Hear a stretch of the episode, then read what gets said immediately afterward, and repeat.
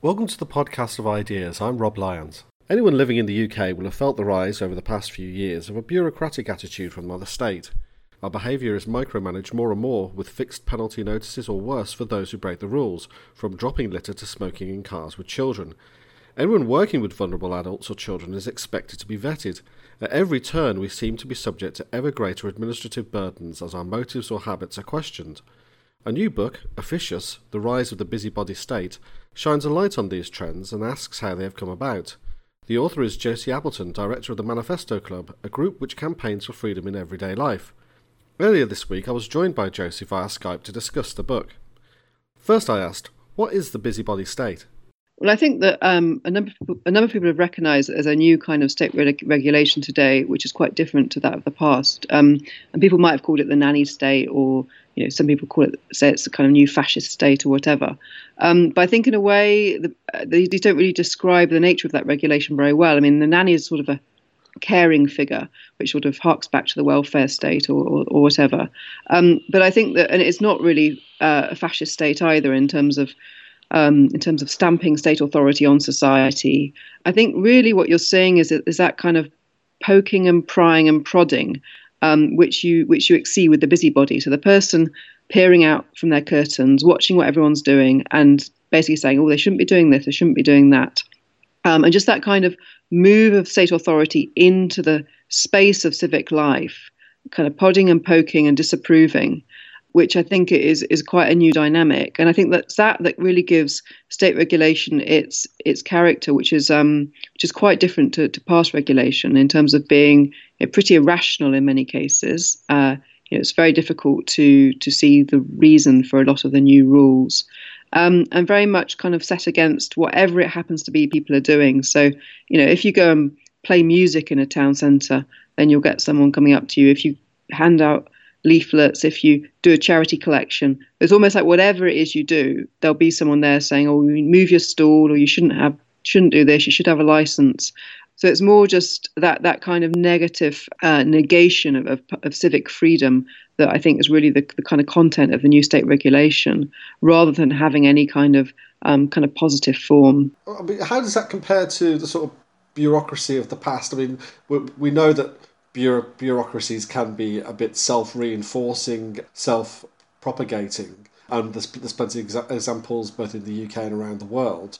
For example, I remember this this is an item on That's Life, the consumer program, years ago, and it was it was the job it was like the Jobsworth Award, and there'd be some official who's like denied somebody something because it's more than my job's worth. So there's always there's, there's always been that uh, sort of element of you, know I, I've I've got my my stamp and I'm I stamp things, and I'm you know I'm going to use that power. But but this is this seems to be something qualitatively different. Yeah, no, I think that's that's absolutely right, and it has been always a, a, characteristic of officialdom that they kind of set themselves up above, above everybody. They've got their special badges, their special procedures, and that in some ways these seem to be quite alien to to to to, to, normal life and you have to kind of jump through hoops and that kind of thing. I think you very much see that um, in, in countries that have a very traditional bureaucracy today, like like France. Um, but I think that what, what you see in England is almost like, like the kind of bureaucratic method um, let loose. Um, so it's not it's not actually a kind of formalized system. I mean, almost everything that that Max Weber, when he talks about bureaucracy, everything that he says about it is now kind of unraveling in the new the kind of new formalism you know so all the kind of stuff about uh, you know hierarchies uh, lines of command you know very strict discipline about procedures that kind of thing. You know that that's really kind of unraveling now with the busybody state. And instead you kind of see uh, officials that that will have powers but no one really knows who they are um, and no one really knows what the procedures are.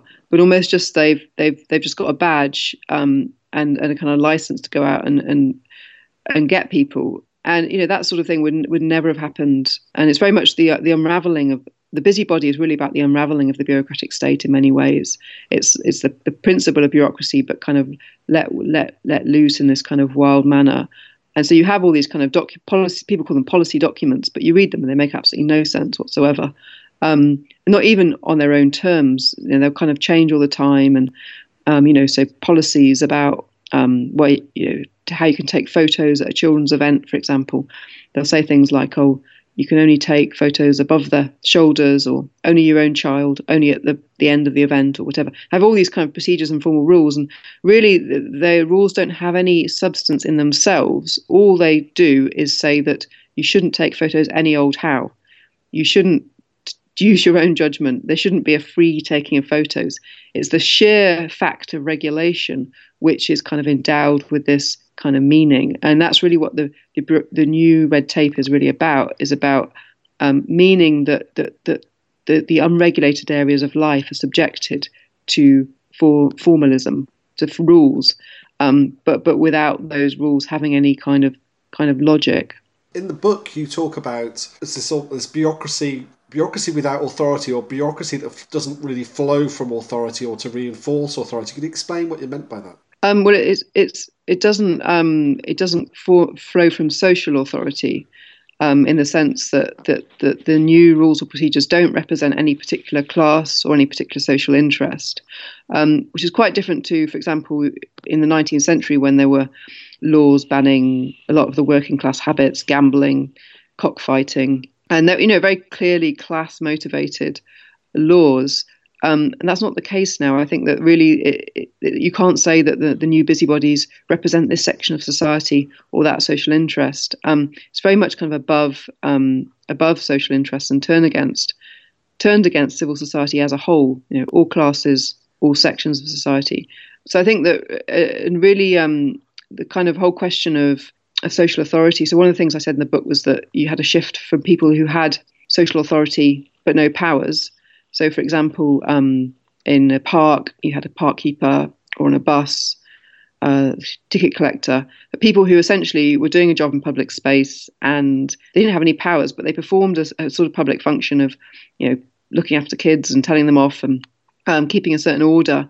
And I think there's been a shift from people who had who had authority but no powers to people who have powers but no authority.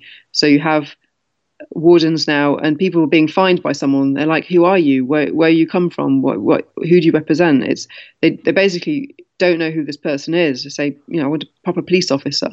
It, it, it's a kind of um, it's a new sort of uh, official that doesn't people don't recognize them because they don't come from any section of society or any kind of established system whether that's actually from the state itself or, or, or from a social group Right. Uh, so there's a kind of like yeah. facelessness about about the new officials. So how could this come about? How could this be allowed to come about, if you like? The state has kind of let these people, you know, off into the world and said. I mean, people are disgruntled about it, but nothing ever really seems to happen. I mean, obviously you've done some good stuff with the Manifesto Club in terms of uh, getting people together on this. But in general, people sort of begrudgingly accept. It. So how did it? So what? What?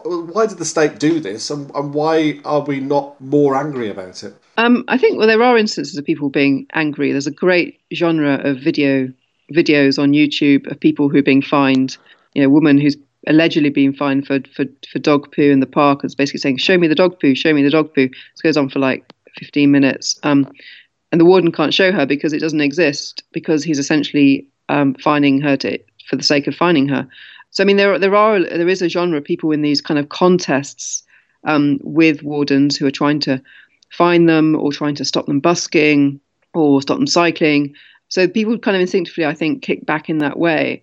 But I think there is also a, a, thing. I mean, in terms of where it comes from, I think there's a there's a driver from within the state and also a driver within civil society. Um, so within the within the state, I think it's really the form that is taken by the loss of of coherence of institutions.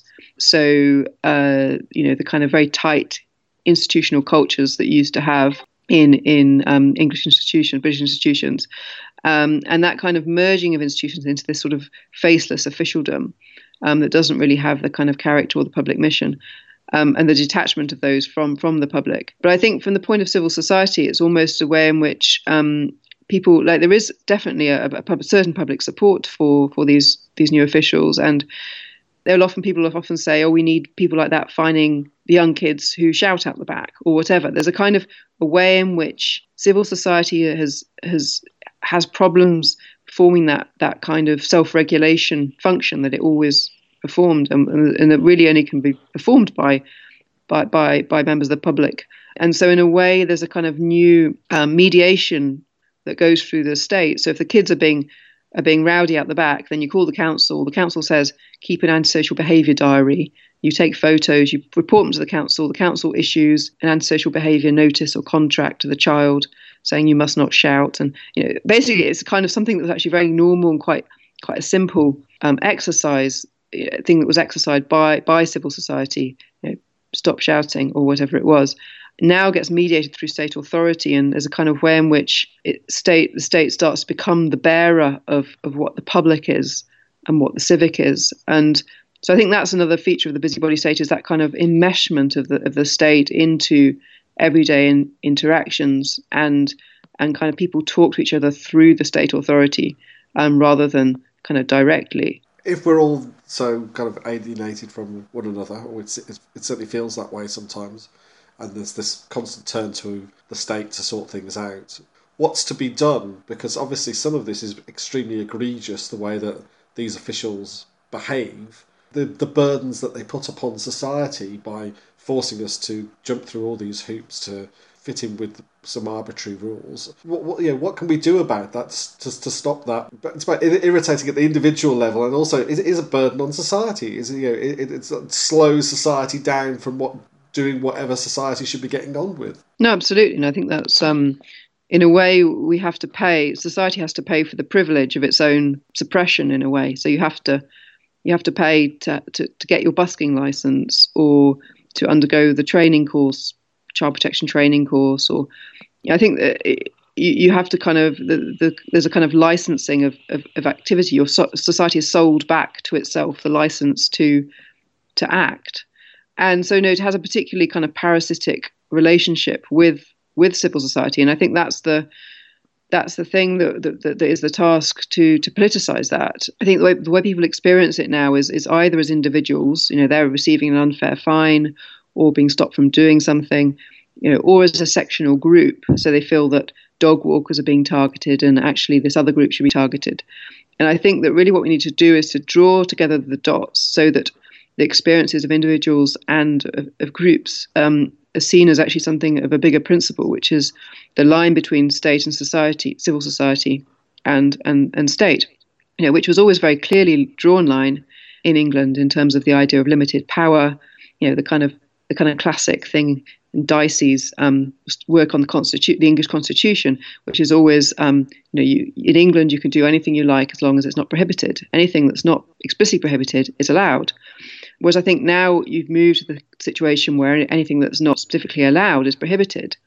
And so I think that that kind of the, the, the we need to politicize that that that line between the state authority and a civil society and um, and, and, establish the principle that state power should be limited, that it should follow rational rational lines of of, of, of, control and command, that crimes should be stated properly, and if there's no crime written in law, then it, it shouldn't is not an offence um, and they should involve acts of public harm, not something that someone might not like somewhere. And I think just really to repoliticize that boundary, um, but to make that uh, a question of principle and so kind of universalize, I suppose, the, the quite fragmented experiences that the individuals or groups might have in terms of their tussles with a particular officer, and kind of say that there's actually a principle at stake which joins all these, and that you know, and that that that has kind of implications for everybody. Um, which is not necessarily an easy thing to do, but I think that's the that's the only way of, of, of challenging these these trends and this new kind of form of regu- pernicious form of, of intrusive regulation. Well, I, I, I can highly recommend the book. Uh, it's called Officious, The Rise of the Busybody State. I hope it uh, does very well. Josie Appleton, thank you very much indeed. Thank you for listening to this edition of the Podcast of Ideas. If you'd like to hear more of our podcasts or subscribe to them, visit instituteofideas.com forward slash podcast.